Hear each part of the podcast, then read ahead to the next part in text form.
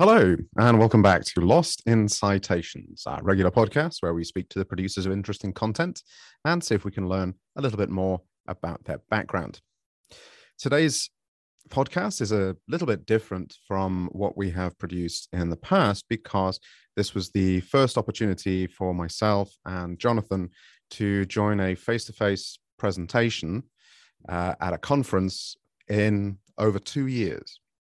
So we went to the Lakeland conference in Tokyo and presented some of our work there. I also presented with uh, a colleague who has also been featured on the podcast, uh, Dr. Aaron Hahn, and was able to reconnect with a group of people who, unfortunately, I had not been able to see for the last couple of years. And I think we got some interesting takes on what it means to present and what it means to prepare for a conference as we come back to what I guess we should best call the new normal. So, without further ado, I'll start presenting the uh, interviews that I conducted. And hopefully, this is something that we can continue to do when we go to conferences in the future, because I guess for me and also for Jonathan and for many of you, the aim is to get back in contact with as many people as possible and continue with our careers. So, here is our first interview. Okay, so I'm speaking uh, with uh, Dr. Howard Brown, and uh, as we're speaking, we're actually looking over a, a marvelous vista of a park and uh, also also the highway. So uh, hopefully some inspiration like uh, tradition and modernity going on here. But uh, could you give us some introduction to what you'll be speaking about at uh, in your presentation today? Sure. Um, so I have been researching English medium instruction programs for a long time now and I became interested in um, who's teaching in these programs and who the teachers are. Um, and so I got access to a database of jobs that were posted on the JREC-In portal. Uh, and I looked at the trends over about 195,000 jobs that were posted um, between 2002 and 2021 and sort of pulled out um, how many of those were EMI related, and the, the trends with how those jobs are being advertised and what universities are looking for from EMI professionals. And although this might be a bit of a spoiler alert, um, what were your findings?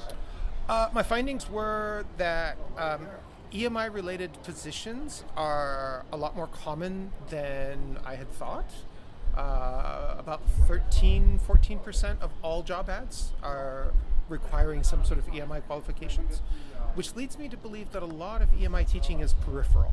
Mm. There aren't that many people being hired to teach full on EMI. Mm-hmm. So I think a lot of people are being hired to teach mostly Japanese medium classes and mm. one or two EMI classes as a peripheral part of their work. Is there any concern about that in terms of it being uh, people are being hired deceptively? They're not um, advertising the courses or the jobs correctly? No, they are being advertised correctly. Um, it's just I don't think universities are looking for people specifically to teach EMI. Mm. I think they're recruiting Japanese medium instruction faculty who can also teach an EMI class if they have to. And just as a little bit of a, a background from your experience, what would be uh, a, an example of a, a good EMI teacher, like uh, not just the ability to teach in the subject, but also to teach in English. Uh, are there any other qualifications that you think make someone a good EMI teacher? I think sensitivity to the students' needs. Very often we frame the discourse of EMI teachers in terms of the teacher's language proficiency. Mm. But I think um, a more important factor is the teacher's sensitivity to the student's language proficiency. Mm. Because here in Japan, um, the EMI classes are predominantly filled with domestic students or international students who are not native speakers of English. Right. So everyone involved is using their second language, mm-hmm. and a sensitivity to that, I think, is a very a key factor. Okay, and as, as a final question, do you have any kind of predictions about where the field is going to go? Do you think universities will start to change their hiring practices or require further proficiencies that they've not been listing so far? I think we're actually reaching a, a bit of a, um, a stable period. Mm. And I think right around 2015, and I'm going to go into this in the presentation, but right around 2015, the EMI sector, if you want to call it a sector in Japan, matured in some ways and, and we entered a, a period of stability. Mm. And I don't think much is going to change from now on. I think we're, we're at not necessarily peak EMI because that in, implies things are going to fall off later. Mm-hmm. But I think we're, we're at sort of the height of where EMI is going to be for the long term future. Okay. Well, thank you very much, Howard, and I wish you the best for your presentation today. Thank you very much. Okay, so you find us here with uh, Kent Jones from Ritsumeikan Asia Pacific University, who's not presenting today but has come along to uh, revel in uh, a face to face presentation for the first time in a while. Yes, that's right. I'm here for moral support. Thank you very much. uh, could you give us some background to? We were just talking about a, a recent project that mm. you started working on with uh, teaching assistants. Yes, that's right. So, um, so basically, the um, the project that I'm doing is uh, is about TA identity construction because um, the reason why I wanted to do this was because um, the TAs in the in the university that I'm working at, um, they are of course high level English speakers, but they are not necessarily well. They're they're not. I, I wouldn't even say that they're not native speakers. I'd say that they're um, they generally come from uh, outer circle uh, English speaking countries, or um, as opposed to sort of the inner circle um, countries which teachers most typically come from. And um, so I was very interested to know their stories and, and just basically how they feel um, about uh, teaching English um, coming from that background. Mm. And uh, do you have any do you have any idea about where uh, this might go? Like, uh, is this going to change the way that TAs are used? Is it going to change the way that TAs are trained?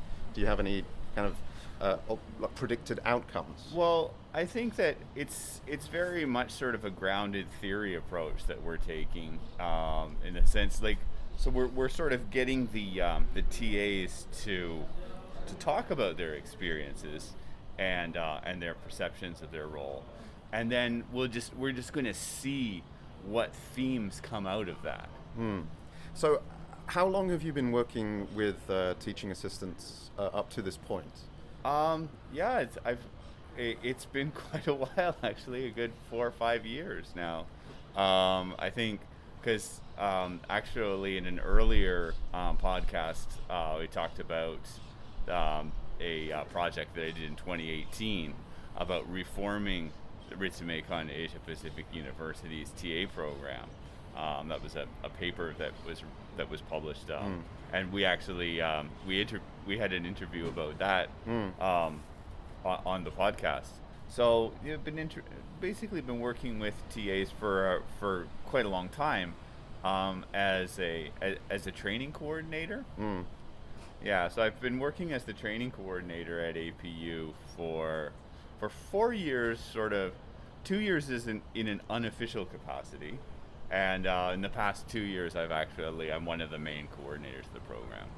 And for people who don't know or haven't listened to the previous podcast, mm. TAs in uh, Ritsumeikan APU are used in a slightly different way, almost in a like a, a, a co-teaching role where you uh, give them more tasks than just collecting papers or uh, you know taking attendance. Mm. Uh, is it your hope in the future that this model of using teaching assistants would be adopted more widely in Japanese universities? I think so. Yeah, I mean, especially at universities where um, international students are, because I think that um, one of the the uh, the biggest challenges with uh, English education in Japan is um, is just the monoculturalism mm. of Japan. You know, the the, the really homogenous classrooms and um, and very often the um, just just the, the atmosphere of the class for the students seems unnatural because mm. they're basically being asked to speak English,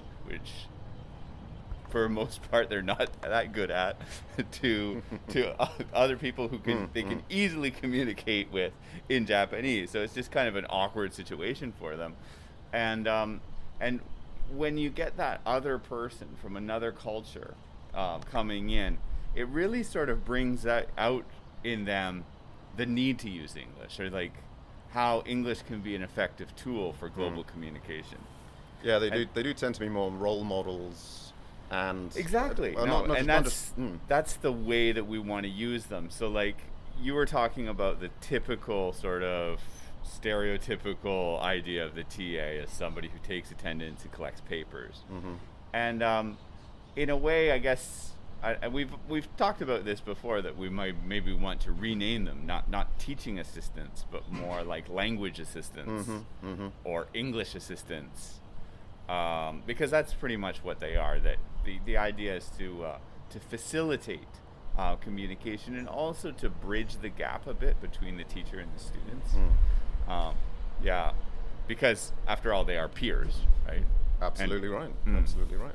Well, thank you very much for your time today, Yeah. Kent, and I hope you enjoy the presentations that you're going to see today. All right, thank you. Chris.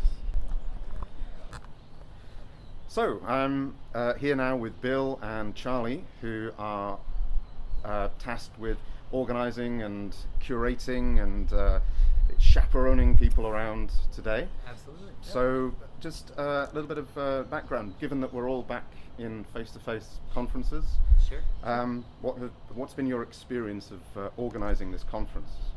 Um, for me, it's sort of fun ride, so to speak, because uh, past year and a half or even two years, everything was online.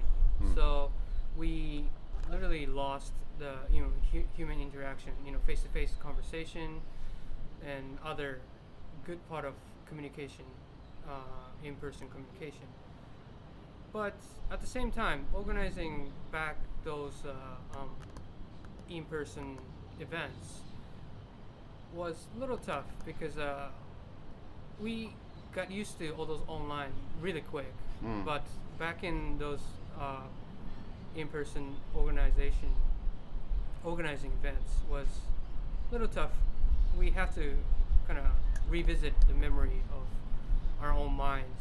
You know how we used to manage all those you know name tags or all those like little things we have to prepare. So it was a little tough, but uh, as we go along the line, we kind of start to you know um, memorize and uh, remember how things were back in the day. Mm. So yeah, it's been a fun ride.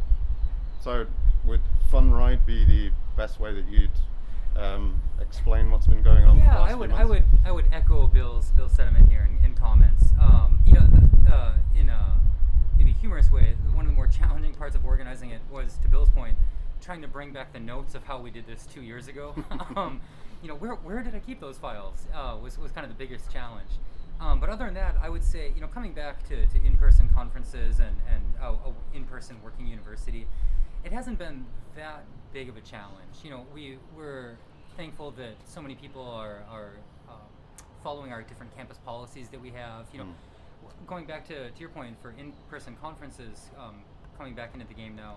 You know, we do want to make sure that people are masked, and we want to make sure that they're taking their temperatures before they come in, and um, things like that. So we're, we're, we're doing our absolute best here at LUJ to manage the situation rather than just blindly keep it online forever. Right. Um, so we're doing our best to manage it, and we've had great cooperation from our student body, from our employees here at LUJ, and of course from all the participants today. So um, the other thing I would echo that, that Bill had mentioned, maybe build upon uh, for one more point, is that you know having these conferences in person, it really does allow for a whole other layer of, of communication and interaction with, Mm. with other people.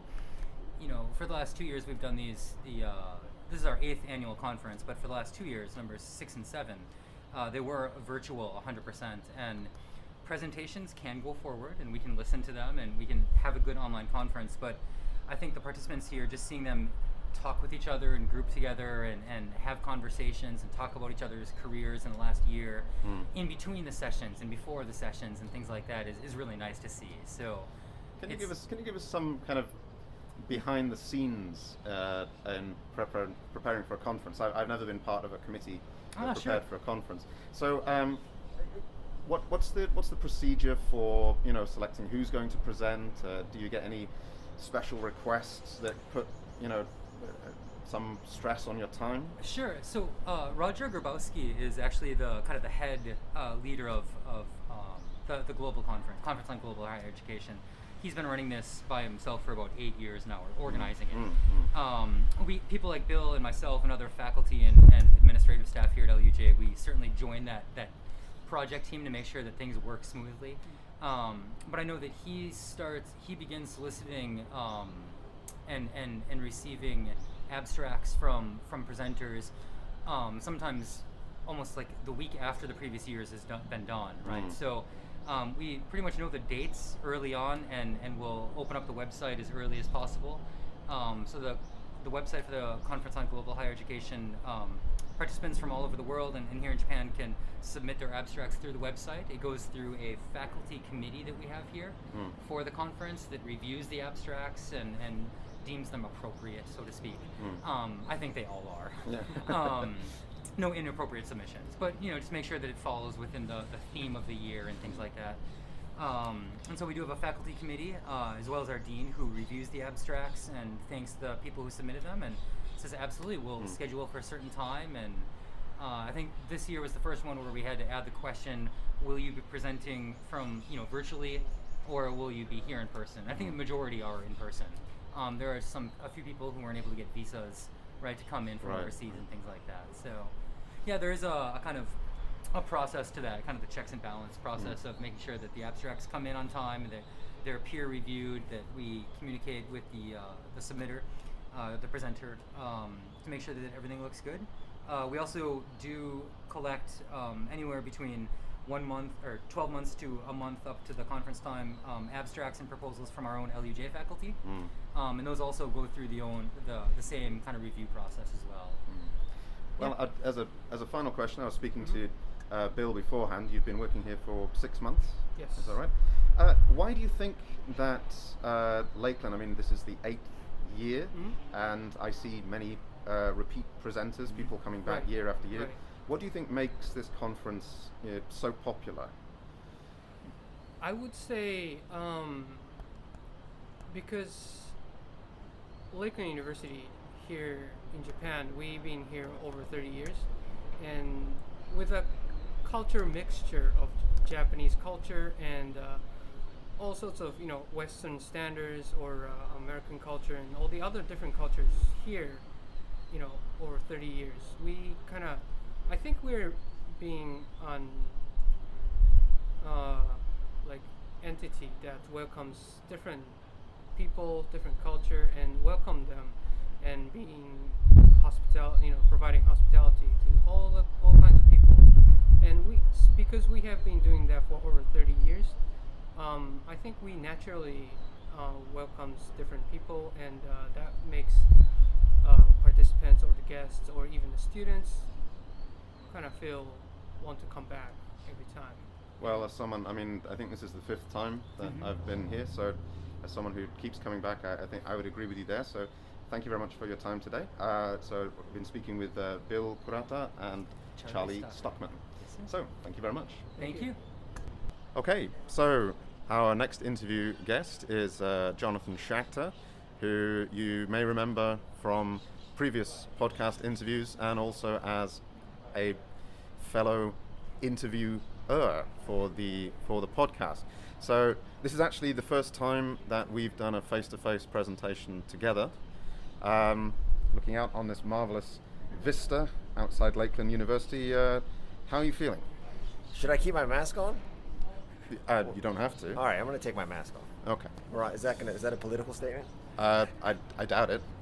uh, yeah, this is great. Uh, as we were talking last night, it's the first time you and I got together for like a beer Mm, in uh, two years. just yeah, more than two years. Yeah. Uh, so it feels like back to normal. This trip's been awesome. Getting here was great. Our hotel is just a couple blocks away. Building's beautiful. Excited. First face-to-face conference in like two years. Right. And could you give us a, a little bit of a breakdown about what we're going to be talking about this uh, in our presentation today? Yeah, so uh, for those of you that have been following the podcast, I I was doing a master's degree. I've since finished it, and I interviewed some heavy hitters in the field: Peter MacIntyre, Kim Noels, Ali Al-Hoorie, Sarah Mercer, Tammy Gregersen, and essentially the thread that we're talking about today is a comment that Ali Al-Hoorie brought up in one of his interviews, and his interviews are great. I think I've interviewed him three times, so people should go back and listen to those. Where he was talking about this idea of applied linguists doing psychology research, and his his thought process was, well, should people really be doing psychology research if they don't have a psychology degree? So that's the way the the thread kind of started. And uh, like I said, I talked to Peter MacIntyre, who has a, who has a PhD in psychology, Kim Noels, who has a PhD in psychology, and then you have Ali Al-Hoorie, who's an applied linguist, and Sarah Mercer, who's an applied linguist, and Tammy Gregersen, who's an applied linguist. Um, since then, actually, Sarah Mer- Mercer has gone back and got a, a degree in psychology. So I interviewed all of um, these people, and we went back and we looked at the, the thread and the themes and this discussion that happened via podcast, which is kind of exciting. Um, and now I guess from from what you're doing now, it's like we can get back to getting in the thick of it at conferences, which is something you and I have talked about ma- for many many months. Um, so I guess I can ask you, how's it going so far? Uh, Um, interviewing people. Uh, it, it's it's going well. I, I've uh, spoken already to uh, a presenter, uh, and not only including yourself, but also some of the organisers about you know going back from online to face to face, and if it's changed any of their uh, activities that they have to do. Uh, I, for one, agree with you. I'm very very excited to be back uh, in person. Um, and going forward, is this something that uh, we're going to be doing regularly, traveling to various places, maybe once every couple of months or so? I think it's a great idea. Um, again, this is our first one back, so I guess we can start thinking. I know we had made plans before uh, about maybe doing some some meetup events with past guests, some social events, or maybe doing a live podcast as a presentation. Even like the man on the street interviews you're doing now; those are kind of fun. Mm. Uh, I know if I was at home and I was and I and I haven't been able to go to a conference yet, hearing this sort of interview would be kind of exciting. So I think at the very least, these man on the street interviews that you're doing, those are pretty cool. I completely agree, and uh, I mean we, we do have some upcoming presentations that we that we spoke about, uh, and also these other events that we'd like to be doing. So uh, we're already in year number three of the podcast. Uh, thoughts? Do you think it's going strong? And uh, you know, any ideas for the future? Yeah, um, I think it's going very strong. As you and I uh, talked about yesterday, perhaps we're going to take a little bit of a break in August Mm. um, because from I don't know about your school, but a lot of colleagues are going back home for the first time in two years. Exactly. So I'm getting the impression a lot of people aren't going to be catching up on academic podcasts when they're out on the beach or visiting their family. So we're thinking this is a good time to take a little bit of a break. Um, I have a really exciting interview that's lined up for our first episode back in September. Um, so I'm, I'm assuming this episode is going to come out before August, right? Uh, yes. Okay. So yeah, and then you and I, um, we're we're definitely going to be going to Taiwan, um, so we can meet up with some people there, and then maybe we we've talked about maybe going to Kyoto. Mhm. Um, so yeah, I mean, look out for us uh, uh, at at different conferences and presentations, and reach out, send us an email, lostincitations at gmail.com. Tell us where you're going to be. Yeah, and we and, and again, thank you to all the previous guests who have come on the show. I'm wondering if it's going to be harder to book de- uh, not desks. I'm wondering booking desks is is its own challenge. It's pretty tough. I, I wonder it's going to be harder to book guests now that people are going to be more busy, right? That was the, that was kind of our shtick, where it was harder for people to say no, but now they can say no. So Yeah. I'm wondering. Uh, so for those of you that have come on the show and future guests, please continue to say yes. I, I, I echo that, and I do hope that uh, we still keep getting the high quality of talent uh, that you and I have managed to attract so far. So, uh, uh, yeah, we're recording this before our presentation, so I hope everything goes well. It's been a while since we've been in room actually looking in people's eyeballs when uh, giving a presentation. So, um, yeah, good luck to us. Yep, I, I hope it goes well. And if it doesn't go well, no one will know because it's not recorded. They'll just know this. This went well. That's a good point. Uh, well, if you're listening to this later, it was fantastic. Perfect. Absolutely. Thank no, you very no much. glitches. Thanks, John. Thank you. So, you find us once again on the deck uh, on the sixth floor of the Lakeland University building, and I'm speaking to uh, Alessandro Grimaldi from Reitaku University. And uh, we actually had the pleasure of sharing a presentation space today. We did. Um, could you give us a little background to your work and uh, you know what motivated it? Sure. Um, yeah, my, my primary research interest is um, uh, right now educator well-being, um, looking at how not only international educators but primarily international educators in Japan, um, you know, looking at their adjustment to their university positions, how things like their work engagement and um, you know the, the institutional support they receive, how that affects you know their long-term commitment to their their universities, and ultimately, um, yeah, how that can come to maybe maybe affect how they do their jobs in the classroom. And where does this come from? Like, like what is your kind of uh, educational academic background? Oh, sure. Um, I uh, was with the um, University of Liverpool School of uh, Psychology, and I got my master's in organizational psychology with them. And I think the main motivation for this just came from um, just uh, seeing the struggle of teachers adjusting to, you know, adjusting culturally. Um, you know, you have this international community coming together, and yeah, just the struggle to adjust to the job and all the factors that deal with it. What would you say is your intended outcome Hmm. for your work? Is there something that you would like to happen uh, institutionally, Hmm. among the faculty, among the students? Uh, definitely. I mean, I think the long-term outcome is to have some research, you know, evidence-based um, interventions or, or plans that university administrators can use to, um, you know, really help themselves. I, I see it as helping themselves, um, and and uh, by improving the well-being, um, improving the integration of international faculty into the universities, um, and what what are the techniques that work um, for for those educators.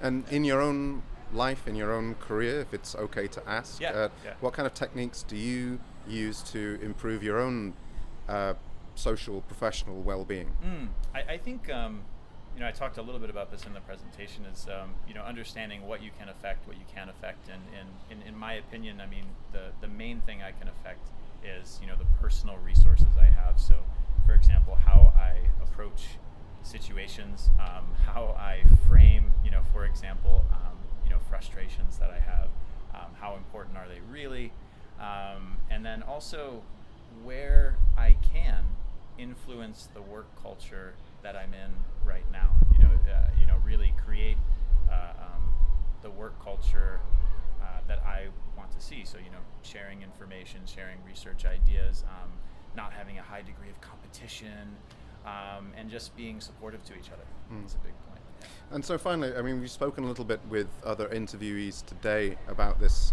topic, given that it's, um, for many of us, it's our first face-to-face presentation that yeah, we've done in, right, right, in right, right. several years. Uh, was there anything different about your preparation today than you did when they were held over Zoom?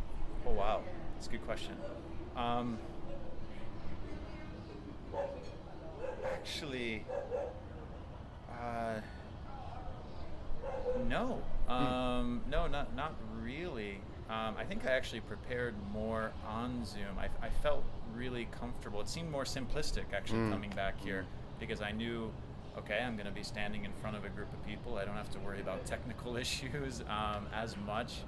Um, so I would actually say it was much more pleasant. It was, it was really, yeah, a little easier. Actually. Well, uh, uh, as this interview is happening after we've done our session, I would agree that it was a lot more pleasant, and Yeah. uh, it was nice to actually see people's faces and uh, you know hear their hear their voices in uh, Totally. real time. So um, yeah. thank you very much for your time today, Thank uh, you. Alessandro, and uh, I look forward to hearing more about your work in the future. Thank you. So you find me here with uh, Roger Grabowski, the uh, the ringmaster of today's fantastically organised circus. Um, as usual, the conference appears to have been a great success. Well, thank you for saying that. Um, uh, just a little something about your your process this year versus you know in previous years when it was online? Well, there have been a few things happening here. One, of course, is that two years ago we just canceled the whole thing, and then last year it was 100% online. And uh, you know, host, hosting the conference online gave us a little bit of practice for for doing that, right? For hosting Zoom rooms and uh, for for you know making a list of, of Zoom Zoom addresses and Zoom links and, and all the the mechanics of the monster that is Zoom. Um, but what I it didn't even really occur to me until pretty very recently, like the last couple of weeks, is how much of this has been very new because in our old facility we had done it a number of times. So we were kind of able to use some of the same materials and use some of the same mm. processes and uh, kind of obviously it's it's a different conference every year and the attendees are different and the present- presenters are different but the mm. facilities were the same and we used mm. the same rooms and we kind of had the same procedure for doing this. But in the last couple of weeks it's like oh wait, oh wait i don't know how to do that or oh we got to make a whole new set of signs for that and we wait where are we going to do that um, and you know our university has also uh, it's kind of a long story but uh, we in almost exactly two years ago, we became independent from our Japanese uh, partners. So the a lot of the the university has been reorganized as well, and so that just meant administratively. For me, who do I talk to? Whose responsibility is this? Who's going to do this now? So it's been it's been a lot of uh, redoing things that we used to do a different way, which stinks in some ways, but now we've done it once, and next year will be 100% easier. So we talked last year, and I do recommend people to go back and uh, take a listen to that interview because we talked a lot about the, the background to why you started this conference. Um, given the change in circumstances and also how you've seen it bounce back this year, are you still as enthused for the conference going forward? Yes. Had you asked me that like eight days ago, I might have given a different answer, but especially now, so Chris has caught me after uh, three full panels of the day, and I've sort of uh, remembered why it's, uh, it's worth it, right, to see so many people come together uh, and um, you know, sort of all everybody who, who cares about education and cares about higher education, and to come together and do such a good job of sharing their ideas, and that makes it worth it. Um, Well, then, just to kind of follow up on that, how motivated were you? Because still some conferences this year are staying online. Um, how important was it for you to make sure that there was at least this face-to-face um, kind of, you know, in inverted commas, new normal of a, of a conference? How motivated were you, given the fact that you had experience doing it the other way? I think, to be honest, if we were still in our old location, my motivation might have been different. but uh, you know, we're in a, a nice uh, new location where it's been. It's not a new building, but the facilities that we're in have been built very recently for Lakeland University, and it's a it's a pretty nice facility. And so I think that uh, I, and not just not just myself, but also um, some of the school administrators felt if, if there's any way we can get people in here and actually utilize the the facilities that we have, then we should we should go for it. How much of this conference is a promotional activity for the university, or is it kind of a um, something that is done as a concurrent activity that the students can participate in? Like, um, how do you sell this to your um, to the people higher up that this is an important event that Lakeland should continue to to, to host? Uh, That's interesting. I, I guess when when we started it, when the, the, the sort of co-founder Carl Gabrielson and I started this, we still were working with our Japanese partners, and part of it was we did kind of have to sell it to them. Um, and of course, the primary motivation was to have an academic conference and to um, to, to you know be, be have a place where colleagues from other universities and our university could share their their ideas and their research. But then initially, yeah, we we absolutely highlighted how good it would be for the school to have because we're such a we're such a very very small institution to have people from you know all, all over Japan come and know who we are and and see what happens at our school Mm. and since then we haven't really had to sell much of anything to anybody um, you know it's not like we're flying in keynote speakers from North America or Australia or Europe or anything and we're not it's it doesn't cost. I, at least I assume it doesn't cost a whole lot of money Mm. um, to uh, lay out from the school, but uh, but it's it's a, a nice event all around. And to help me with my uh, application to the conference next year, yes, I, I will be back. Um, any thoughts on what the themes might be for future conferences? Are you, are you going to keep it on global education, or I, I think that just based on the feedback that I've gotten, including somebody just a couple minutes right before this interview was telling me that uh, a lot of people feel that it, it sort of fits in a little niche that a lot of presentations wouldn't fit into at places like, like JALT or other conferences. Mm, mm. So uh, obviously, I think we talked about this last time. It's it's intentionally broad Mm. in a way. It's it's it's not like well, there's 30 presentations just about extensive reading or just about um, some kind of administrative issue. So I haven't thought about 2023 yet, but um, it's probably going to, for at least a, a while, it'll stay on the, the same track. Yeah, well, uh, you know, you'll probably sleep better for a few weeks after this one, but knowing you, you'll uh, you'll start thinking about 2023 at some point. So uh, Pretty soon. I I hope that um, I can be back here next year, and thank you again so. for uh, allowing me to be here and also for interviewing you. So we've been speaking Thanks, to Chris.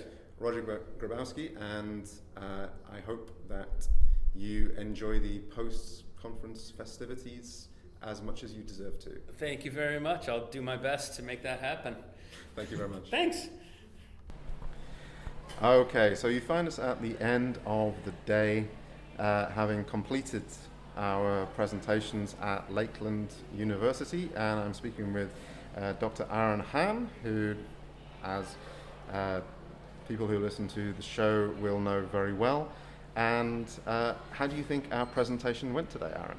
Uh, I think it went pretty well. Um, we got to talk about the pilot program that we've been doing, pilot study that we've been doing on uh, corpus research, on uh, journal texts, specifically our pilots on abstracts, because we're trying to look at how does the field think about and therefore through words represent the way the global spread of English has occurred over the past several hundred years because there's a lot of different terminology used in this field and sometimes some people really like to separate them sometimes people like to say that they're interchangeable and so we're trying to get an understanding by looking at this really large collection of data of what the field kind of collectively thinks And so, as a general overview, what did we tell to the people of Lakeland today? What kind of conclusions have we found? Well, of course, for one thing, our conclusions were limited because they are focused on a very specific, limited set of data from one journal.